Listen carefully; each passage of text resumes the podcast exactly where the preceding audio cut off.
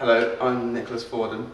I'm a finally a medical student at Barton London, and this is an ophthalmoscope. And today I'm going to demonstrate how to use it to do fundoscopy or ophthalmoscopy. It's a skill, very important skill in medicine that you focus down on the retina and view the retina using the light from this. Um, this is a very kind volunteer, Matt, and we're going to demonstrate it on him.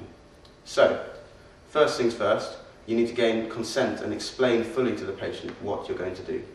So, Matt, this is not time ophthalmoscope. What I'm going to do, if it's all right with you, is just shine this into your eye. I might have to get quite close to you, Right. and if you're uncomfortable at any time, tell, tell me.